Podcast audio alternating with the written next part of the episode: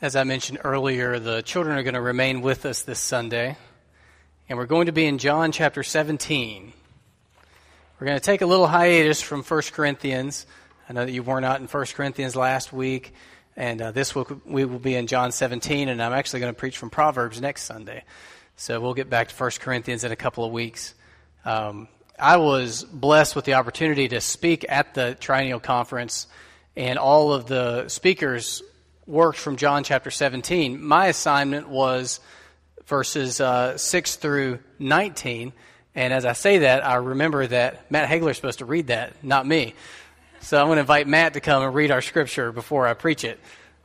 Matt, come on up. I'm sorry about that. I was so excited. Jumped the gun. Uh, reading is from John 17, starting in verse 6. I have manifest your name to the people whom you gave me out of the world. Yours they were, and you gave them to me, and they have kept your word. Now they know that everything that you have given me is from you. For I have given them the words that you gave me, and they have received them, and they have come to know the truth that I came from you, and they have believed that you sent me. I am praying for them. I am not praying for the world but for those whom you have given me, for they are yours. All mine are yours, and all yours are mine, and I am glorified in them. And I am no longer in the world, but they are in the world, and I am coming to you. Holy Father, keep them in your name, which you have given me, that they may be the one, even as we are one. While I was with them, I kept them in your name, which you have given me. You have guarded them and not one of them has been lost except the son of destru- except the of destruction, that the scripture might be fulfilled. But now I am coming to you, and these things I speak in the world, that they may have my joy fulfilled in themselves. I have given them your word, and the world has hated them because they are not of the world, just as I am not of the world. I do not ask that you take them out of the world, but that you keep them from the evil one. They are not of the world, just as I am not of the world. Sanctify them in truth. Your word is the truth. As you sent me into the world, I have also sent them into the world. And for their sake I consecrate myself, that I may also be sanctified, that they may also be sanctified in truth.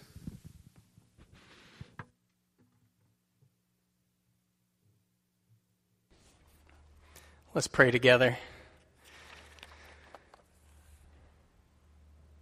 Father, thank you for giving us your word and this weekly opportunity to sit together and receive it. And I just ask that that would happen, that we would receive this word that you've recorded, that you inspired the Apostle John to write, that you would instruct us and teach us and correct us and transform us as we meditate on your word, your truth. In Jesus' name, amen. Thank you. Uh, so, as I was saying, um, I, I, was blessed with the opportunity to speak from this passage, but as you just heard and read, this passage contains a huge amount of, of subject matter that we could discuss and that we could preach many, many sermons from. And so I had just so much in my heart from this passage that I was not able to share at the triennial. So I thought, well, I don't, I'll share it Sunday. And so that's what I'm doing. This is, uh, it's not the same thing that we thought about during triennial, but it's the same passage. But there's a different aspect of it that I wanted to talk about this morning. Uh, while we were there, we, in our room, we had cable television, which is not something that we usually have. There was, I think, 51 channels.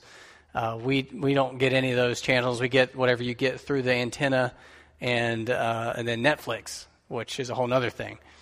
But you know, the kids wanted to watch TV, so I thought, well, surely, you know, we have all these channels that we never get to see. I'm sure there's all kinds of great stuff for the kids. And so as soon as we turned it on, it was this incredibly gory scene from some movie. And I won't even describe it to you. And the kids were like, oh no. And I was like, shield your eyes. And I had to stand between them and the TV. And I, was, I tried to turn the channel. It's like each channel I turned to was something worse than the last. Finally, I found the Disney Channel.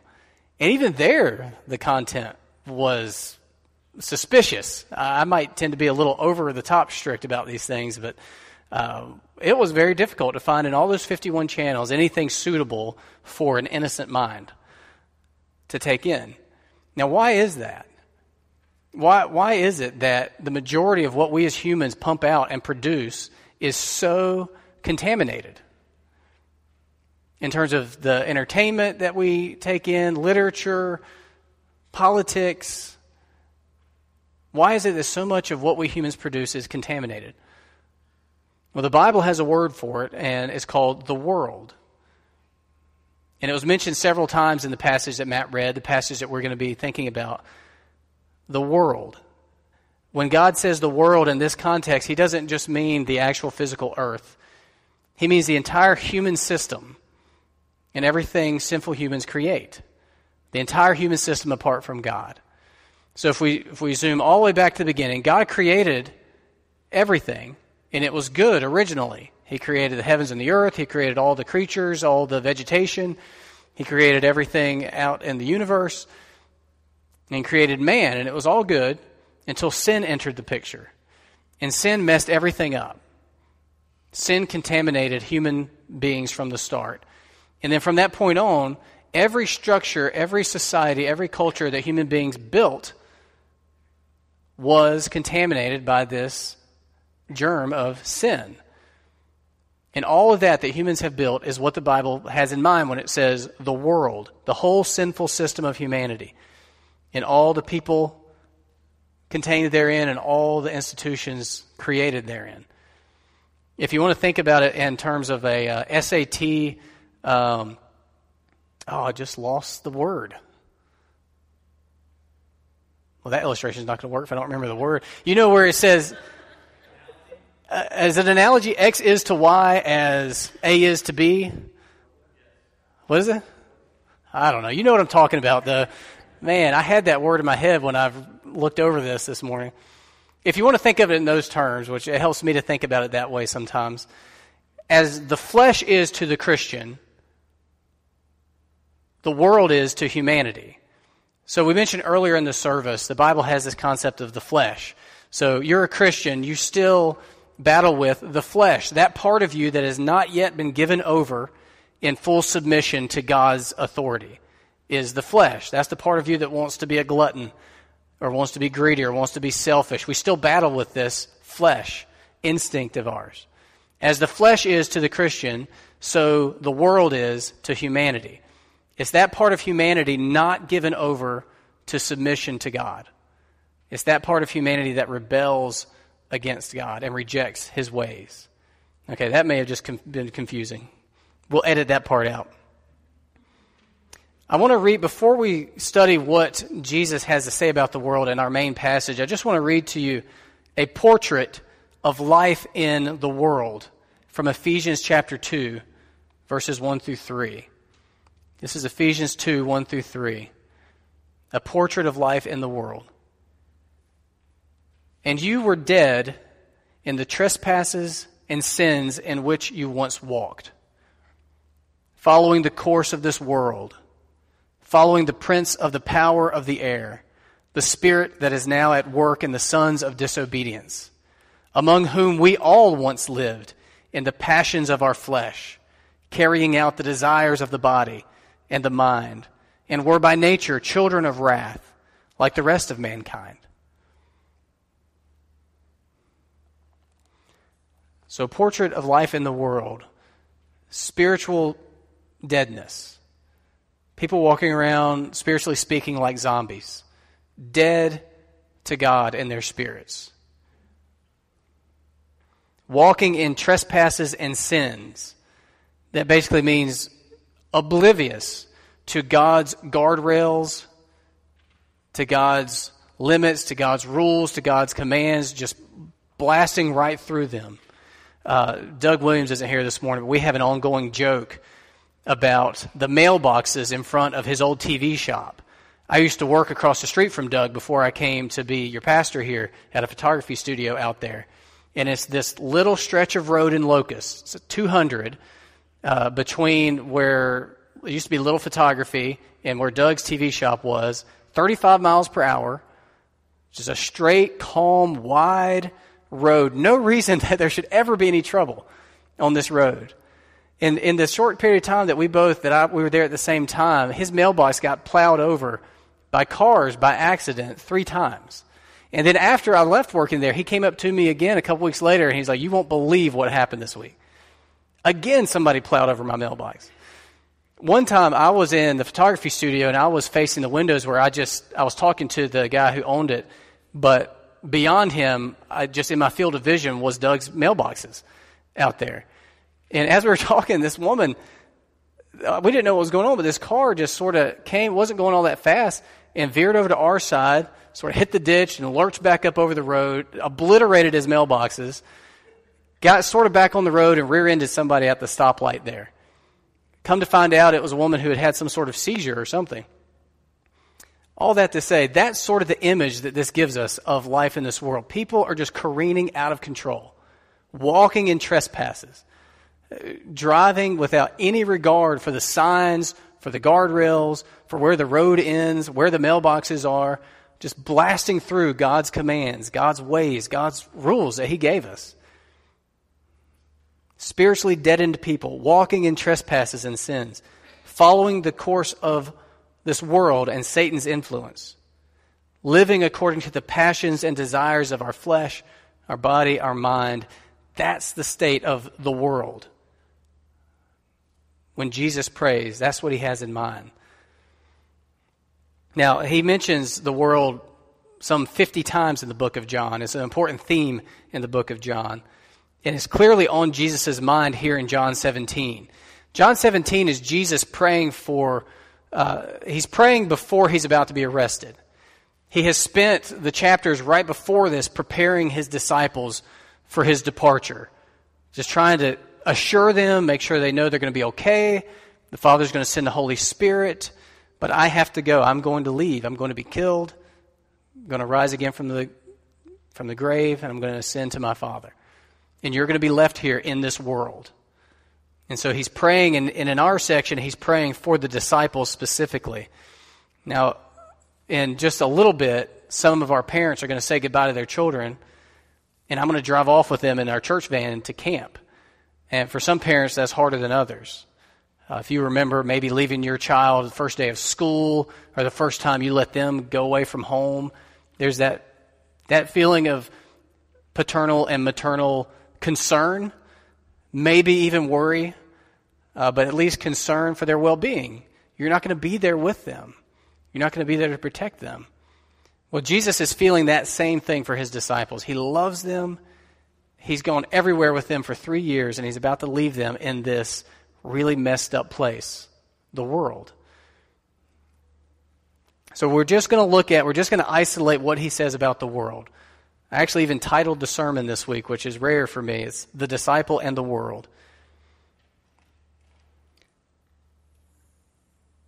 We learn from Jesus' prayer that as disciples, we have a really complicated relationship with the world. You know, before we became Christians, we were just just like everybody else. We were walking around living by the passions of our flesh and our, our mind we were walking in trespasses and sins. We were dead to God. But then once God saved us through Christ, our relationship with the world gets complicated. So we see first off that we are out of the world, yet in the world. Look at um, verses 6 and 9. Jesus prays to the Father I have manifested your name to the people whom you gave me out of the world. Yours they were, and you gave them to me, and they have kept your word. It says, I have manifested your name to the people whom you gave me out of the world. Verse 9, he says, I am praying for them. I am not praying for the world, but for those whom you gave me, those whom you have given me, for they are yours. The Father gave the disciples to Jesus out of the world. Now, the Bible has a lot of rich imagery and language for describing salvation. It has many different ways of looking at it. And this is one. It's, it's the image of God scooping up the disciples out of this chaotic, messy world and giving them to Jesus. It's the idea of them being in a, a damnable, dangerous, mess living in the world, and the Father scooping them up out and handing them safely to Jesus. So, in a sense, they are out of the world. They've been scooped out of the world, out of spiritual deadness into spiritual life, off the path of trespass and sin onto the path of righteousness, off the course of this world and Satan onto the course of God's Word, out of slavery to the flesh and body and mind into service for God. So they're out of the world, yet, as Jesus prays, he makes clear he's leaving them in the world where they're going to need the Father's safekeeping. Look at verse 11. He prays, And I am no longer in the world, but they are in the world, and I am coming to you. Holy Father, keep them in your name, which you have given me, that they may be one, even as we are one. He outlines several dangers for his disciples left in the world, but the main point I want to stress is we are out of the world in one sense, but in another sense, we are decidedly in the world. Jesus could, every time somebody gets saved, sweep them right to be with him, but he doesn't arrange it like that. We are decidedly left in the world on purpose. Jesus leaves us here for a reason. It's dangerous here there's dangers of disunity. He prays in verse 11, Holy Father, keep them, keep them in your name, which you have given me, that they may be one, even as we are one. If the Father doesn't keep us in his name, there's a danger that we'll turn against each other, that we won't be united.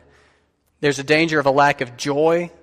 If you look at verse 13, but now I am coming to you, and these things I speak in the world, that they may have my joy fulfilled in themselves. There's danger from the evil one, if you look at verse 15. He says, I do not ask that you take them out of the world, but that you keep them from the evil one. So we are here in the world, surrounded by danger, danger significant enough that Jesus prays for us, prays for our protection. And we have an enemy here who's in charge of the world. John, 1 John 5:19 says, we know that we are from God, and the whole world lies in the power of the evil one. So we're freed from the world, yet left in the world, and it's dangerous here for us. Meredith texted me a few days ago or a week ago a picture of an 11 foot alligator. And I think the caption just said, I'm not going. Or maybe it said, I'm not getting in. And it was a link to an article about an 11 foot alligator that came ashore at Holden Beach a couple of years ago. And we're going to be going to Holden Beach in a little while. Now, that was a couple of years ago, and I'm sure it'll never ever happen again, and that there is no danger in the surf at, at Holden Beach. But if you, if you knew there was an 11 foot alligator out there, you would approach that shore a little differently, I think. And here we're told in the Bible that there is an enemy out here. It says in 1 Peter 5 8, be sober minded, be watchful. Your adversary, the devil, prowls around like a roaring lion, seeking someone to devour. So we're out of the world, yet in the world, where we need the Father's safekeeping. The second thing we see is that we're not of the world, yet we are sent into the world. We're not of the world, yet we are sent into the world. Not of the world. Look at verse 14. Jesus says, I have given them your word, and the world has hated them, because they are not of the world, just as I am not of the world. I've given them your word, and the world hates them. And it hates them because they're not of the world. They don't belong to the world anymore. Hates them just like it's hated me. He said earlier as he was preparing the disciples for his departure in chapter 15, verse 18 If the world hates you, know that it has hated me before it hated you. If you were of the world, the world would love you as its own. But because you are not of the world, but I chose you out of the world, therefore the world hates you. So, thinking again to the whole human system apart from God, what are your expectations for, for that human system in terms of how it's going to receive you as a disciple of Jesus Christ? what are your expectations for how your relationship with the, the world is going to go? Because here Jesus clearly prepares his disciples that it's, it's going to go badly often. The world will hate you, just like it hated me, because you're not of the world anymore. You're not of that system anymore. You're an outsider now. You're an alien now. You're a stranger to all that now. I heard an interview with a Christian mom who was talking about some of the challenges of parenting in our American culture. And she said often her kids will come home for, from school and they'll say, they'll just be all stressed out or angry or aggravated because all their friends have this and they don't. All their friends get to do this and they don't. All their friends get to watch this and they don't. And they just don't want to be different from everybody. They just want to be the same as everybody. And this Christian mom said that her usual response is, you know that feeling of being different? We're actually trying to enhance that. We're actually trying to grow that feeling of being different. We're not trying to minimize that feeling of being different. We're trying to be different because we are not of the world. It's been confusing for us as American Christians because our culture has been so Christianized for so many generations. I think we're beginning to feel the shift in that a little bit as the world has crept in more and more and more. We're starting to sense how different we really are. Our convictions about God, our convictions about Jesus Christ as the one way to salvation, that's very offensive to the world. How exclusive it is our convictions about humanity, our convictions about sexuality, our convictions about marriage. More and more and more, we may begin to see that the world doesn't think that we're cute and great, it hates us. Because we're alive to God in a spiritually dead world. We're walking on a different path. We're following a different course. We're serving a different master. We're not of the world, but were sent into the world, just like Jesus. Look at verses 16 and then 18. Jesus prays, They are not of the world, just as I am not of the world. And then verse 18, As you sent me into the world, so I have sent them into the world. So our lives parallel that of Jesus in a lot of ways. Just like he was not of the world, we're not of the world. And just like the Father sent Jesus into the world, Jesus sends us into the world. There's a sense in which Jesus' mission in John 3:16 is our mission. John 3:16 and 17. For God so loved the world that he gave his only son that whoever believes in him should not perish but have eternal life. For God did not send his son into the world to condemn the world, but in order that the world might be saved through him.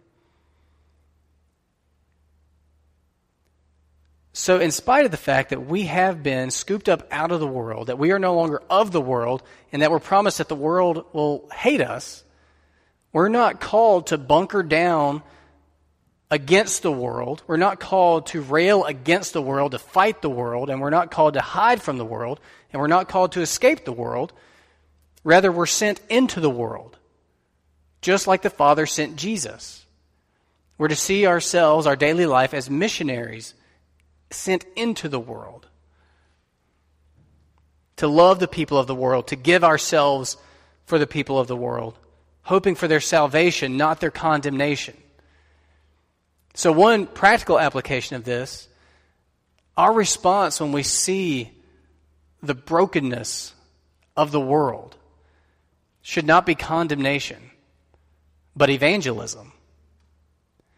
It shouldn't just be griping about the state of the world, but going into the world with the good news that others can be scooped up out of there and saved. It shouldn't just be shaking our head and wagging our fingers. It should be the missionary response of love and evangelism. Thinking back to my TV example from the beginning, you know, I, I see all this, this horrifying stuff on the TV, especially when my children are sitting there. And I do tend to have a reaction of what is wrong with these people Who watches this stuff? Who produces this stuff? Who pays for this stuff? Who agrees to act in this stuff? And it's kind of a righteous indignation.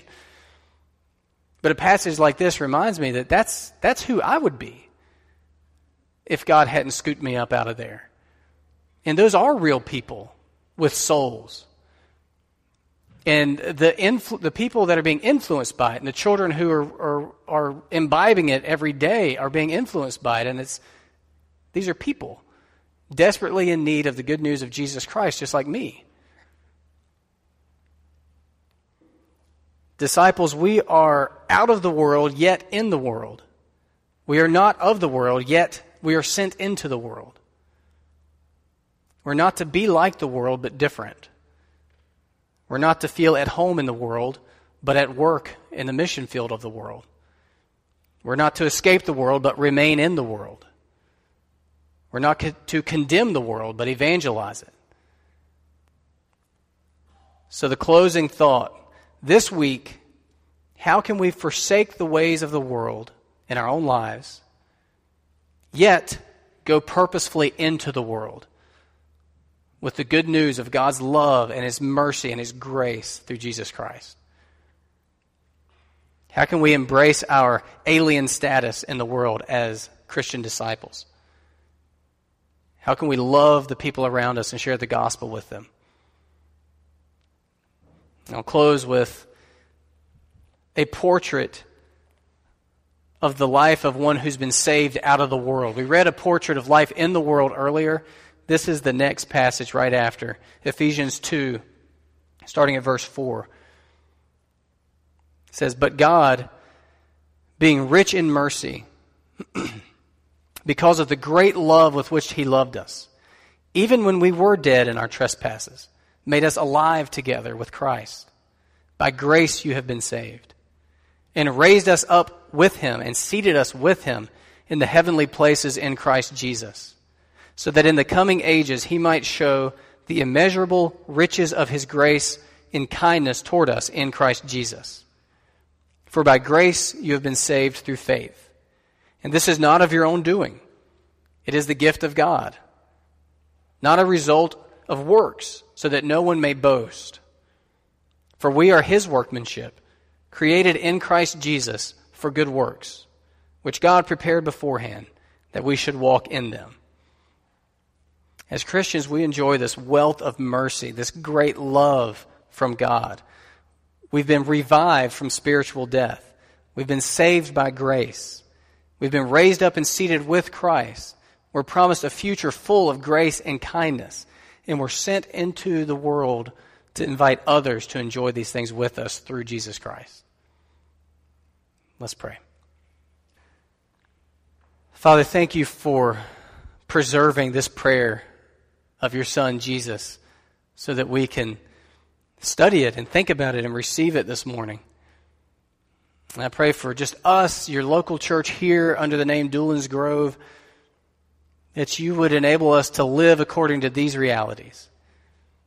Help us to know just day to day, every decision, every conversation, how to live in light of the fact that we are not of this world any longer, but that we are sent into this world with the gospel. Help us to live this way, Father, in Jesus' name. Amen.